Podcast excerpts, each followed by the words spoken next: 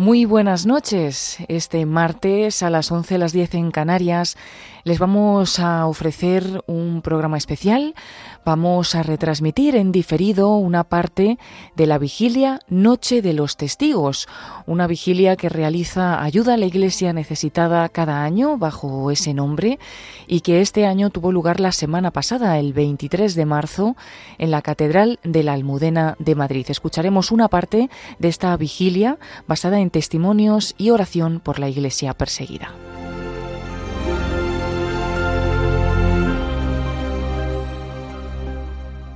Bienvenidos a la sexta noche de los testigos, una vigilia de oración por los cristianos perseguidos alrededor del mundo, una vigilia también de testimonios en vivo de los testigos que son eh, supervivientes a la persecución religiosa que están aquí hoy presentes y nos van a compartir en vivo y en directo su propio testimonio de cómo su fe, la esperanza en Jesucristo les ha salvado, les ha ayudado y han podido contarlo, no así otros muchos como ellos, pero están aquí para, para ayudarnos a entrar en esta realidad muchas veces desconocida. Y esta vigilia también es una vigilia de música, eh, música que nos va a ayudar a la oración y por supuesto de adoración eucarística. Vamos a tener la oportunidad de ser acompañados por Cristo en la Eucaristía, ese Jesús al que millones de hermanos nuestros en la fe siguen pese a sus sufrimientos, pese a ser perseguidos, es el sentido último de sus vidas y por el que tienen esperanza, por el que mantienen su fe pese a las dificultades. Esta sexta noche de los testigos que tiene lugar en esta catedral de la Almudena de Madrid va a tener como protagonistas a la hermana Gloria Narváez, religiosa franciscana de María Inmaculada, misionera en Malí, donde fue secuestrada por ser eh, religiosa, por ser cristiana y ha vivido en cautiverio durante casi cinco años hasta finalmente ser liberada gracias a la intervención de muchas personas, gracias también a la oración de millones de personas alrededor del mundo, gracias, claro que sí, a la providencia. Y hoy va a estar aquí con nosotros para contarnos su experiencia también de fe, de esperanza. Y un ejemplo de los cristianos en Malí y en esta región de África que están sufriendo mucho por los grupos terroristas yihadistas como los que secuestraron a esta religiosa. Hoy también eh, los protagonistas van a ser David y Marta, un matrimonio de Pakistán que han sufrido amenazas de muerte por el hecho de ser cristianos, que han tenido que huir de su tierra por no renunciar a Jesucristo y han llegado hasta aquí, hasta España recientemente y hoy van a compartir con nosotros también ese testimonio de cómo viven la fe los cristianos en Pakistán, un país de mayoría musulmana donde también operan grupos extremistas yihadistas, donde los cristianos son una minoría de tan solo el 2% de la población, pero son grandes, grandes en la fe, grandes héroes que nos enseñan ¿no? a tener esperanza contra toda esperanza, a mantener la fe, a saber ver que Jesucristo nos acompaña especialmente en las dificultades. Y esta sexta noche de los testigos va a tener también otros momentos muy especiales como es eh, una oración por la paz en Ucrania, que va a hacer un matrimonio de católicos ucranianos. Y también va a estar presidida esta celebración por la cruz de Mosul, una cruz profanada de una iglesia del norte de Irak, profanada por terroristas del llamado Estado Islámico, que ha podido ser rescatada esta cruz y va a estar hoy con nosotros en esta catedral de la Almudena de Madrid como testimonio también vivo de la persecución de los cristianos en otro lugar del mundo muy particular como es Oriente Medio. Como ven, vamos a tener presentes muchas realidades, muchos países y a nuestros hermanos cristianos perseguidos en la fe alrededor del mundo. Escuchemos los testimonios, tras los cuales tendremos un tiempo de oración, acompañados por la música que nos va a ayudar a rezar. Marta y David son un matrimonio pakistaní con tres hijos que tras amenazas de muerte y de falsas acusaciones de blasfemia, se vieron obligados a huir de su país por el hecho de no querer convertirse al Islam. Un saludo a todos los presentes, sacerdotes y al cardenal de Madrid, don Carlos Osoro. Somos una familia de cinco miembros, el matrimonio y tres hijos, y llevábamos una vida muy tranquila y feliz. Nuestros nombres son cristianos, pero no los de nuestros hijos para evitar problemas. La carrera de mi esposo y la mía consistieron en muchos años de dura lucha. Yo trabajaba en una ONG como activista de derechos humanos y mi esposo tenía un puesto muy alto. Trabajaba como jefe regional en una compañía muy importante. Algunos de los compañeros de trabajo musulmanes estaban celosos, de él. No les gustaba que un cristiano fuera, fuera su jefe, por lo que ponían obstáculos. Todos los días recibía llamadas y amenazas para dejar el trabajo o abrazar el Islam y continuar en nuestro puesto como musulmán. Le denunciamos a las autoridades superiores de la empresa, pero nadie estaba dispuesto a escuchar, porque los extremistas islámicos son muy fuertes. Los cristianos se enfrentan a una injusticia extrema cuando el presidente de la República introdujo la ley de la blasfemia. Se volvió muy fácil para los musulmanes acusar a los cristianos de cometer blasfemia. Básicamente, esta ley se usa indebidamente para saldar cuentas personales, peleas y problemas financieros y de propiedad.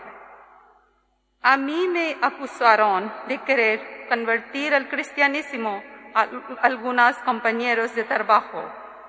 A mi marido le pararon el coche a punta de pistola diciéndole que dejara el trabajo o se convirtiera al Islam. Los hijos dejaron de ir a la escuela para evitar su secuestro. Estuvimos encerrados en casa varias semanas por miedo. Toda nuestra familia estaba molesta porque orábamos continuamente pidiéndole a Dios que nos encontrara el camino Jesús también sufrió dificultades al morir en la cruz. Teníamos la esperanza de que Dios nos encontraría una salida de esta situación. Tocamos la puerta de todos. Por ejemplo, hablamos con las autoridades de la iglesia, el presidente de la empresa donde trabajaba mi esposo, los políticos cristianos, las personas influentes, pero nadie podía presentarse y tomar medidas contra estas personas. El gobernador, gobernador, gobernador musulmán de Punjab, Salman Taseer, fue asesinado por su guardaespaldas porque no estaba de acuerdo con la oposición de Taseer a la ley de blasfemia de Pakistán.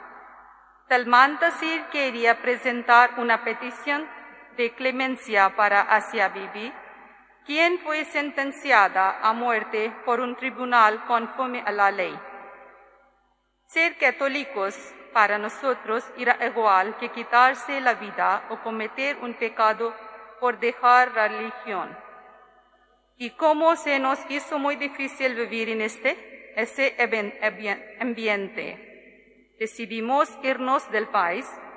Fue una decisión que difícil, pero para lograr un futuro seguro de nuestros hijos, la tuvimos que tomar. Llegamos a España hace tres años, aterrizando en Barcelona. Solicitamos asilo directamente en Barcelona y obtuvimos nuestro registro en extranjería. Aquí me gustaría agradecer a Cruz Roja, en donde residimos por sus excelentes servicios que se ocuparán de todas nuestras necesidades durante un año. Y el equipo de profesionales recapacitan a los recién llegados a España para entregarlos en la sociedad española. Porque hoy en día hay muchos cristianos que se enfrentan a una muy fuerte persecución, pero no pueden abandonar el país debido a la falta de recursos. En nuestro país hay niñas menores de edad que son secuestradas y convertidas a la fuerza al Islam, casadas a la fuerza y sometidas a violación. El sitio de noticias católicas Aletia informó que en 2020 el número de casos de conversión, forzada aumentó hasta más de 2.000. Querían que sufriéramos como hacia Bibi, que pasó 10 años en prisión y fue sentenciada a muerte por la justicia. Nosotros tuvimos la suerte de poder huir y ahora estamos en lugar seguro donde tenemos libertad de religión y libertad de expresión. Al final, pediría a todos que oren por los cristianos juzgados a causa de su fe y que se enfrentan a tiempos, tiempos difíciles y lo expliquen a las autoridades que tomar las decisiones los cristianos tienen un problema real, se enfrentan a dificultades y se les debe dar asilo prioritario a los que logren llegar a España. Me gustaría mencionar los casos que han tenido lugar en el pasado reciente que indican que la persecución va a más. Shehzad y Shama, una pareja cristiana, quemada viva por una pequeña disputa financiera.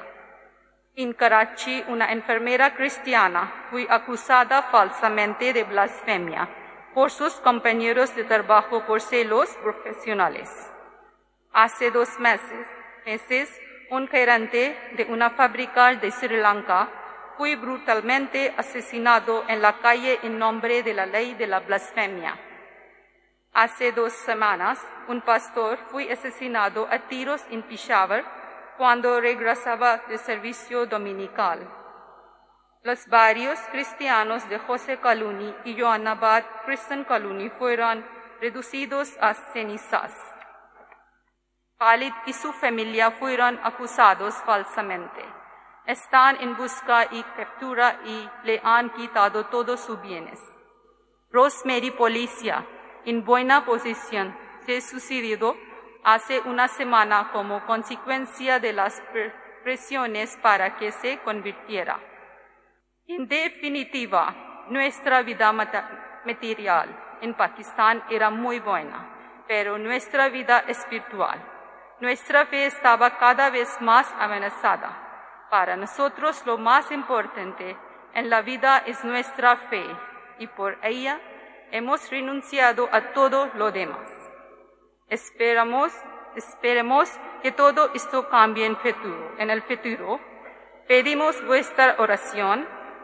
Muchas gracias por escucharnos y ayuda a la iglesia necesitada por invitarnos a contar nuestro testimonio. Thank you. Vamos a cantar Ave María, nuestra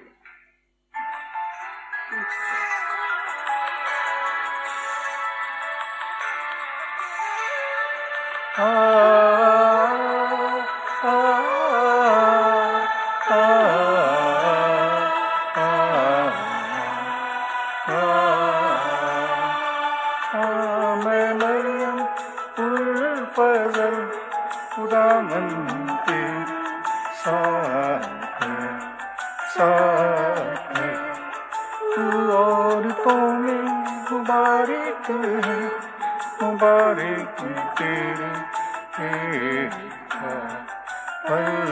Yeshu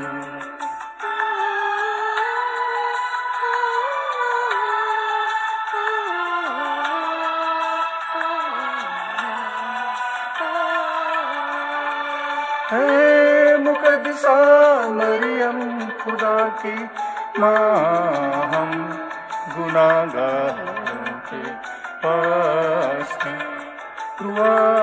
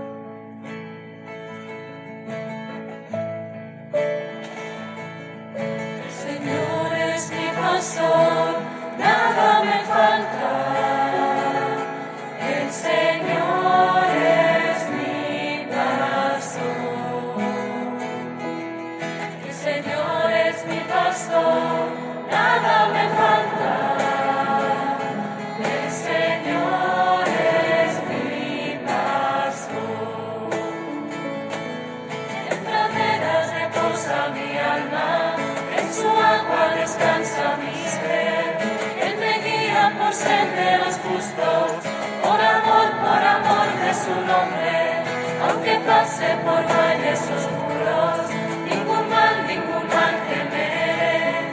Porque sé que el Señor va conmigo, su callado fe. El Señor es mi pastor,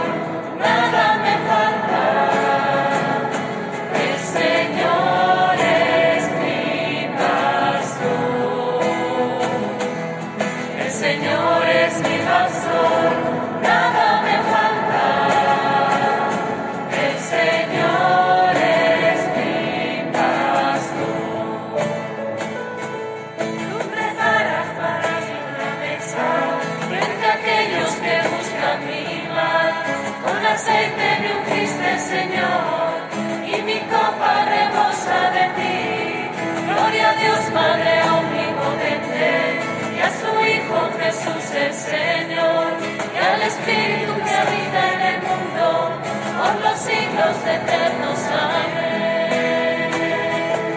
El Señor es mi pastor,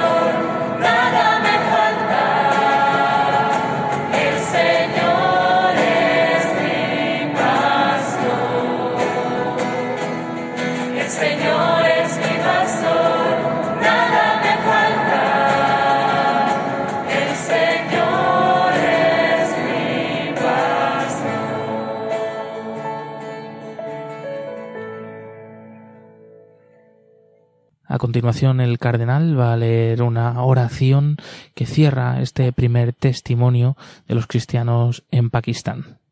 Señor, haznos sentir ante estos hermanos nuestros que tienen el testimonio del sufrimiento de sus iglesias, la responsabilidad de ser y hacer todo lo que esté en nuestras manos para que alcancen la paz y libertad necesarios para hablar de ti y construir tu reino. Que nuestra indiferencia no les haga sentir solos y abandonados. Conviértenos, Señor.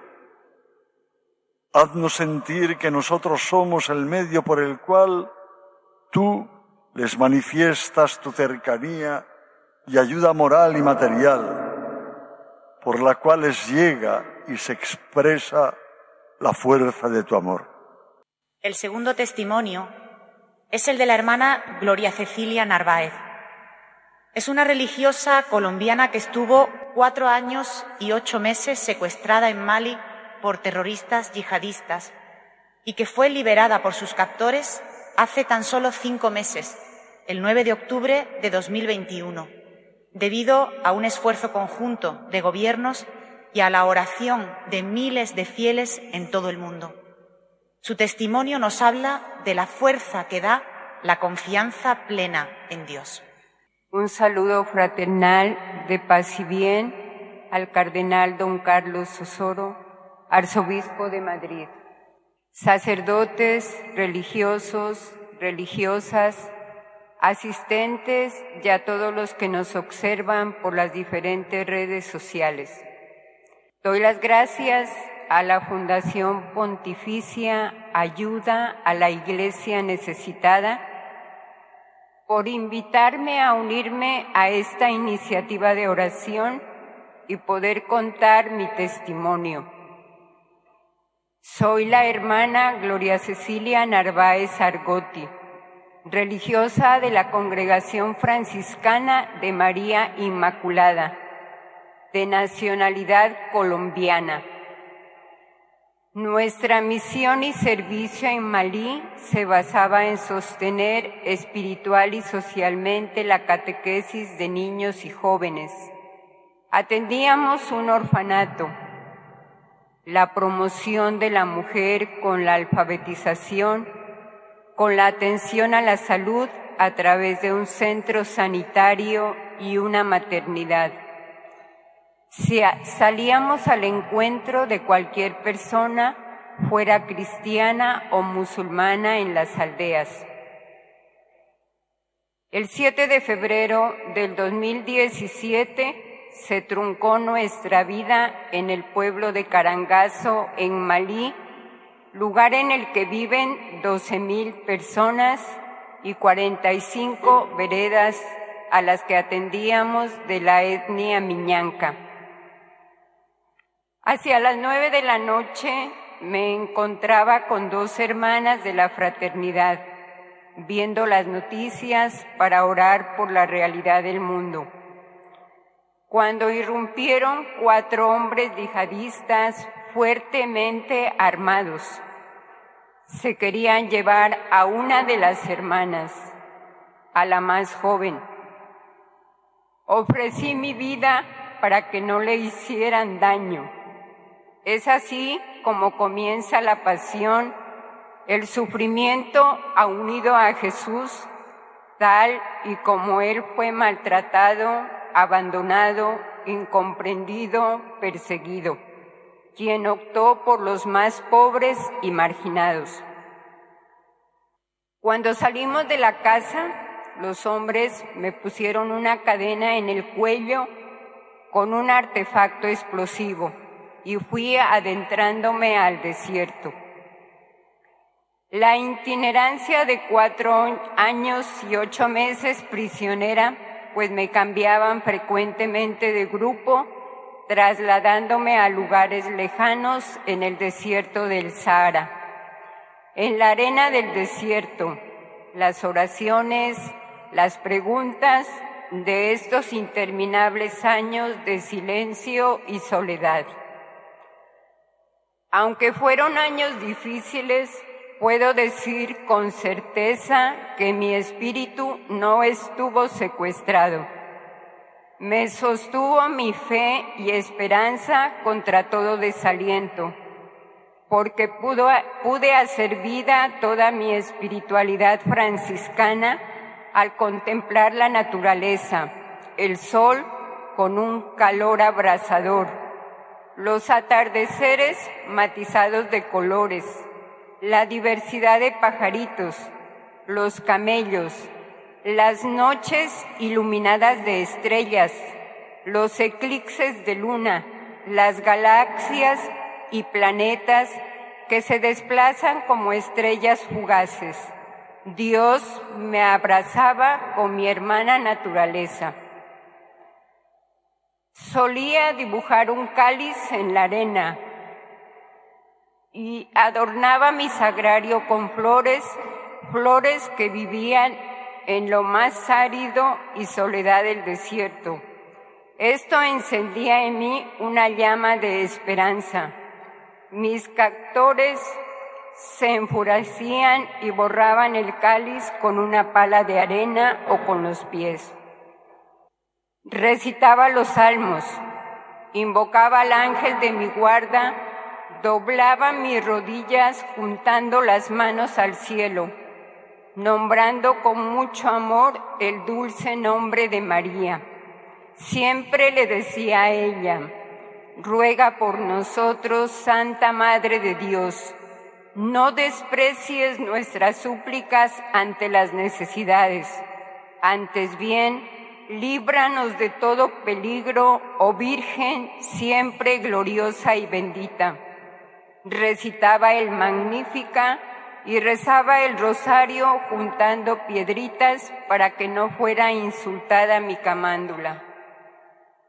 Ante estallidos de bombas y constantes tiroteos, el miedo de morir en un bombardeo, escuchar las palabras hirientes y violentas de los secuestradores como insultos, además de azotes y castigos, atada con cadenas ante escupitajos y salivazos y amenazas de muerte, San Francisco de Asís me confortaba con su ejemplo y sus escritos, recordando la carta que él envió a un superior.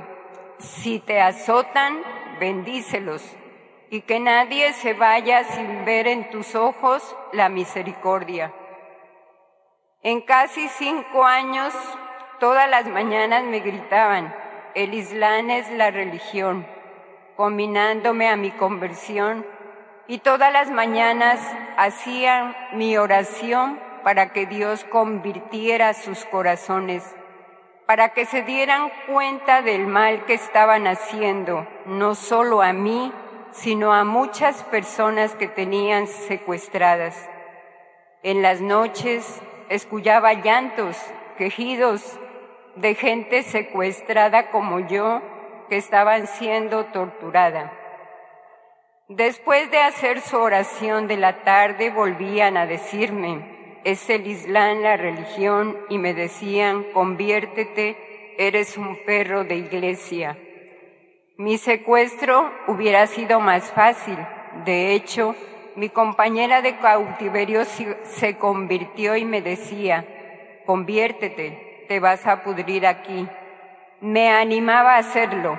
Ella tenía, por supuesto, más privilegios, más comida y espacio en las tiendas donde estábamos viviendo. Pero Jesucristo lo era todo para mí y jamás renunciaría a él. La Beata María Caridad Brader, mi fundadora, como buena madre, acompañó mis pasos me animó su audacia, su coraje misionero y su valentía y el amor a Jesús Eucaristía. Con su medallita en mi pecho, su estampa en mi bolsillo, pude hacer vida a sus sabias enseñanzas, callar para que Dios nos defienda, alabar o callar. Su espiritualidad eucarística me confortó y me fortaleció para ponerme en las manos de Dios, agarrándome fuertemente a Él para sobrevivir en situaciones extremas, durante el día completo peligro y por las noches encerrada en la tienda o afuera rodeada de serpientes y de hormigas. Sentí la protección de Dios en momentos de extrema amenaza cuando nos azotaban las tormentas de arena encerrada en la tienda de rodillas mientras pasaba el temporal. Mis captores me preguntaban, Gloria, ¿estás viva? Observaba cómo sus refugios habían sido destruidos por este fenómeno natural. Puedo afirmar que mi vida en cautiverio fue una experiencia de amor, esperanza y caridad. Antes de terminar, quiero compartirles el mensaje que me envió el rector del Colegio Seminario de Mali, el padre Jean Touré, quien me expresó, en Malí están todos contentos por mi liberación. Lo que más les ha llegado al corazón es el testimonio de vida de mi fraternidad y mi testimonio porque con la ayuda de Dios pude mantenerme fiel en mi compromiso de discípula y misionera de Jesús, lo que ha contribuido a acrecentar la fe y la unidad de la Iglesia Católica en Mali. Siempre disfruté la presencia delicada del Señor que me sorprendió con sus regalos maravillosos en la belleza de los amaneceres, atardeceres el cielo estrellado, la presencia de flores y algunos pajarillos, y los gestos de humanidad de algunas personas que me ayudaron con sus consejos para que huyera del campamento o me regalaban un pedacito de pan. En fin, llegaron a mí las oraciones y el acompañamiento de mi familia, mis hermanas de la congregación, muchas personas conocidas y desconocidas, unidas en la oración.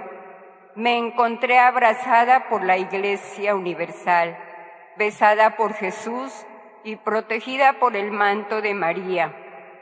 En este momento mi corazón eleva al Señor un magnífica, porque el poderoso hizo obras grandes por mí. Siempre estuvo conmigo y me liberó.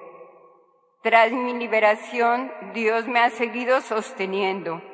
No es, no he sanado a través de un psicólogo, sino escribiendo mis duras vivencias del cautiverio, vaciándome y escribiendo mis experiencias vividas, y por las noches he acudido a orar ante el Santísimo y le leía postrada todo lo escrito. Así he sanado mi alma, ahora soy libre para pedirles a todos que nunca más nadie sea encadenado por su fe. Hoy los invito a continuar en la esperanza, a reconstruir nuestra vida, nuestra historia, a vivir la resurrección, la gratitud, la fe. Tenemos una nueva oportunidad de amar, de perdonar, de reconciliar, de sembrar paz para formar la fraternidad universal. Agradezco de nuevo a todos los presentes a don Carlos Osoro, a los que nos siguen con su oración de forma online y ayuda a la iglesia necesitada por su invitación a contar mi testimonio. Muchas gracias. Tenemos ahora un momento de oración en silencio para pedir por los cristianos en Malí en esta región del Sahel, donde están siendo muy perseguidos por los grupos yihadistas por la conversión de estos que les persiguen, también por nuestra propia conversión, siguiendo el testimonio de la hermana Gloria, impresionante, sobrecogedor, que algún día pues nosotros también podamos tener esa fortaleza en la fe. Interpretan ahora en este momento de oración también una canción, este coro de la Delegación de Juventud de la Archidiócesis de Madrid cantando la canción No tengo miedo.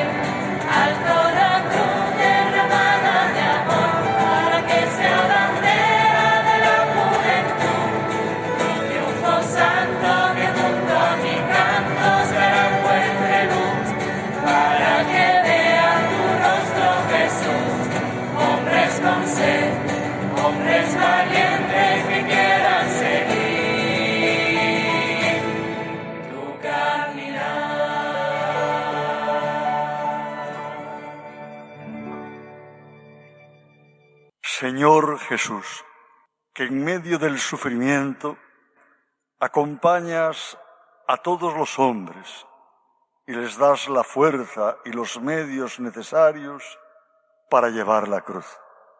Concede a los cristianos de Mali que dan la vida por ti en medio de la persecución, renovando su fe cada día y siendo testimonio de perdón y de fe para todos nosotros.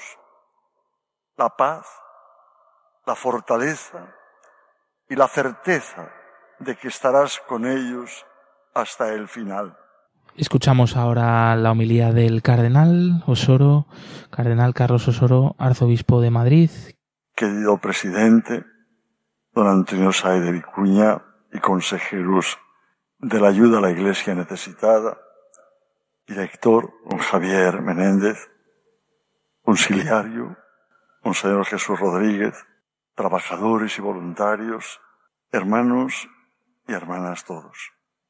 Qué bien viene a nuestra vida y a nuestro corazón ver testigos de Cristo, experimentar que atreverse a estar en esta comunión viva con Jesucristo es posible gracias a la gracia que Él nos da. Acabamos de escuchar el testimonio de una familia, de la iglesia doméstica allá en Pakistán, que a pesar de la vida que podían llevar buena económicamente allí, tenían trabajo. Al tener que elegir entre esa vida buena y la adhesión sincera a Jesucristo, porque no lo podían negar, deciden perderlo todo y dejarse ganar por Jesucristo. Gracias Señor, porque estas familias, así, con esta manera, con este estilo de vivir, necesitamos en la vida de la Iglesia. Sí, comunidades vivas que se fraguan en el amor de los esposos, en el amor a los hijos, que no miran para sí mismas, miran al referente fundamental que tiene una familia cristiana, Jesucristo. La comunión entre ellos nace de la fe y de la adhesión a Cristo, y la fidelidad a Jesucristo es lo más importante. Gracias Señor también, porque una consagrada, Sor Gloria, a pesar de esos cuatro años y ocho meses de vida dura, de golpes, de la soberbia de quienes la quitaron la libertad, la sometieron a lo más tremendo, que es no respetar la dignidad de un ser humano. Y sin embargo ella se ha mantenido en medio de esas dificultades, los dolores, el hambre, las presiones recibidas, se ha mantenido fiel a ti. Gracias, Señor, porque son vidas que nos ayudan a todos nosotros atrevernos a gestar siempre la comunión contigo y la comunión con los hermanos. Gracias a la Fundación Ayuda a la Iglesia Necesitada. Las situaciones que estamos viviendo en el mundo, especialmente en lugares donde la fraternidad y donde la comunión se rompen, me llevan a deciros algunas reflexiones que en muchas ocasiones he tenido en mi vida las hago en voz alta que quizá muchos de vosotros habéis escuchado alguna vez de mí. Quizá de todas las ocupaciones que he tenido en mi vida es precisamente la comunión con Cristo que construye la verdadera fraternidad, es la que desde los inicios de mi ministerio ha ocupado más mis trabajos, tanto en mi diócesis de origen como después en las iglesias particulares donde he servido como obispo.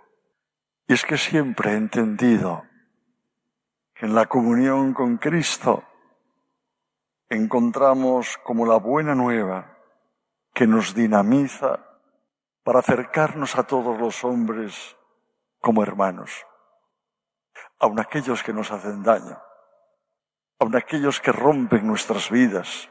Sí, la comunión es como la buena nueva que dinamiza nuestra vida para ser constructores también de fraternidad. Es como el remedio que el Señor nos ha regalado contra la soledad, el enfrentamiento, la división y todas las rupturas que quieren provocarse en nuestra vida y que siempre son el comienzo de la amenaza por una parte de los enfrentamientos y de la decisión quizá de dejar al Señor.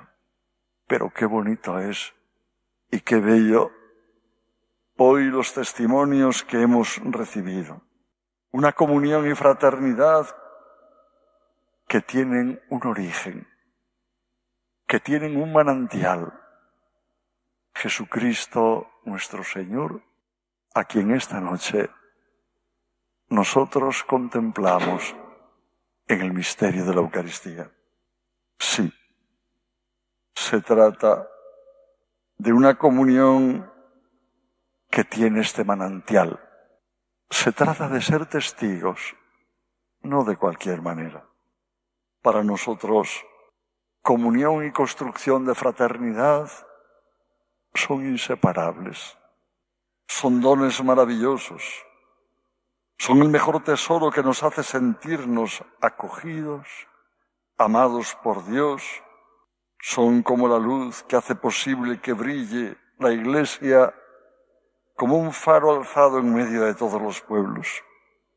Querida familia del Pakistán, querida Sor Gloria, habéis sido como un faro alzado en medio de todos los pueblos que nos marca a todos dirección y sentido. Qué belleza adquiere esta realidad, queridos hermanos. Qué belleza. Es engendradora de fraternidad, que se fragua y manifiesta en esa ayuda que queremos dar a todos los hombres. Que no es la ayuda material solamente, sino la ayuda que se manifiesta en la necesidad de hacer ver el olvido de Dios y de Jesucristo es lo más grave que le puede suceder y acontecer a un ser humano. Por eso estos testimonios, que son expresión de la comunión vivida con, en y por Cristo, nos lleva siempre a ser constructores de vida y no de muerte. Aquellas palabras que nos dice el apóstol Juan en su primera carta. Si decimos que estamos en comunión con Él, y caminamos en las tinieblas y lo abandonamos, mentimos y no obramos la verdad. Pero si caminamos en la luz con él, mismo, con él mismo, sabemos que estamos en la luz y estamos en comunión con todos los hombres. Es cierto que tenemos fragilidades, miserias, debilidades, pero Cristo en medio del mundo en medio de su iglesia. Y así, los discípulos de Jesús se manifiestan y se presentan como algo bello y maravilloso que es creación de amor, creación realizada por Jesucristo nuestro Señor. Es bueno, queridos hermanos, esta noche recordar aspectos que son esenciales en nuestra vida para entender lo que significa ser testigos del Señor. Porque es aquí donde se gesta todo, lo bueno, lo bello, lo constructivo, lo que hemos visto y oído, os lo anunciamos. Sí, hemos visto la vida que nos da Cristo. Hemos visto la orientación de la vida que nos ofrece el Señor. Hemos visto el testimonio vivo que nos ha dicho Él. Le hemos escuchado que si entregamos la vida por Él y somos testigos de Él, Él nos regala plenitud. Queridos hermanos, el punto de partida esencial está en esta unión de Cristo con todos los hombres. En el encuentro con Cristo se fragua el testigo. Alentar la comunión con Cristo, vivir en el encuentro con Él, es esencial, como acabamos de escuchar en estos dos testimonios, para entender lo que es la comunión y cómo se ha de, con Cristo y cómo se ha de manifestar en nuestra vida. Urge, queridos hermanos y hermanas, que nos dejemos conquistar y convertir permanentemente al Señor para alcanzar esa meta de la cual San Pablo nos dice, no es que yo haya alcanzado la meta o que sea perfecto, sino que continúo mi carrera por si consigo conquistarla, habiendo sido yo conquistado por Jesucristo. Dejémonos conquistar por el Señor. ¿Os dais cuenta, queridos hermanos, de la hondura que alcanza la vida desde la fe, desde la pertenencia a la Iglesia, desde sentirnos seguidores, discípulos de Cristo? ¿Os dais cuenta de que la comunión con Jesucristo y la comunión que desde Él se proyecta en nuestra vida nos hace ser diseñadores, protagonistas y trabajadores permanentemente y permanentes constructores de la fraternidad. Hoy Jesús nos dice, no tengáis miedo de llevar a cabo esta empresa, salid de vosotros mismos. Todo es posible, porque la comunión con Jesucristo nos lleva siempre a Él y a los demás, y a mantener viva la adhesión sincera al Señor. La altura espiritual de un ser humano siempre estará marcada por el amor al Señor. No por cualquier amor, sino por el amor que nos regala Jesucristo. Cuando estaba preparando estas palabras, yo recordaba el día que me nombraron obispo y elegí el lema de mi ministerio episcopal. Por Cristo, con Él y en Él.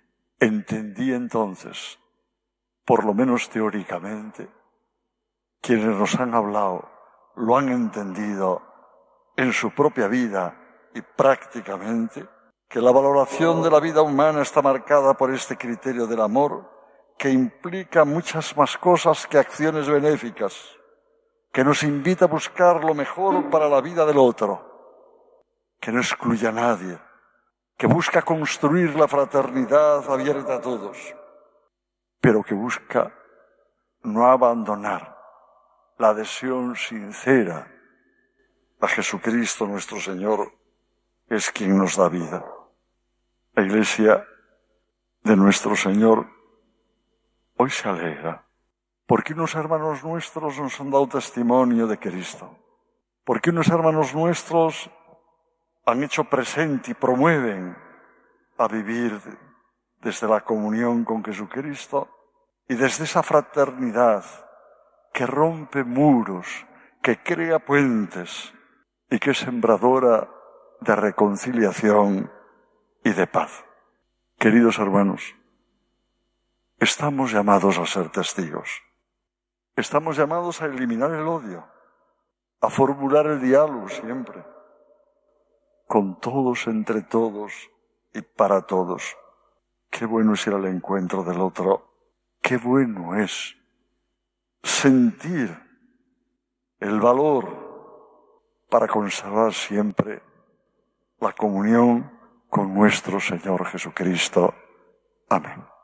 En estos momentos de guerra en el mundo, desde la Fundación Pontificia Ayuda a la Iglesia Necesitada, queremos rezar por la paz en comunión con nuestros hermanos ucranianos.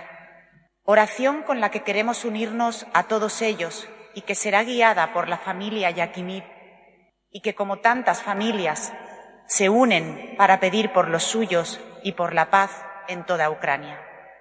Dios Todopoderoso, querido Padre de todos, Unidos como hermanos, te pedimos hoy por la paz de Ucrania, que sufre la barbarie de la guerra, la luz a los que tienen el poder de frenar tanta violencia por encima de sus intereses partidistas.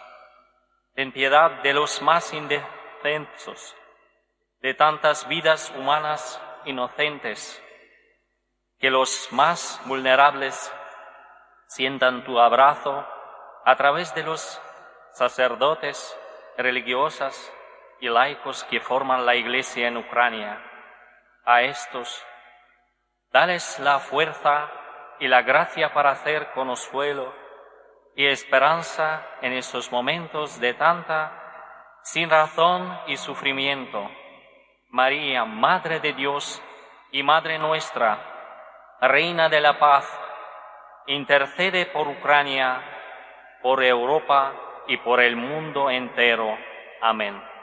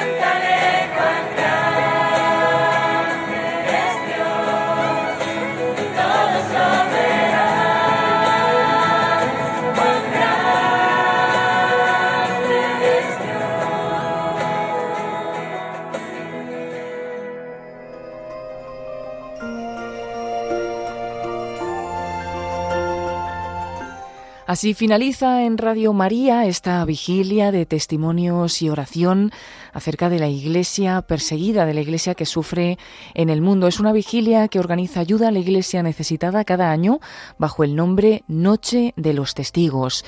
Este año tuvo lugar la semana pasada, el 23 de marzo, en la Catedral de la Almudena de Madrid. No lo ofrecimos en directo en ese momento, pero lo hemos hecho en diferido esta noche. Hemos ofrecido una parte de esta vigilia.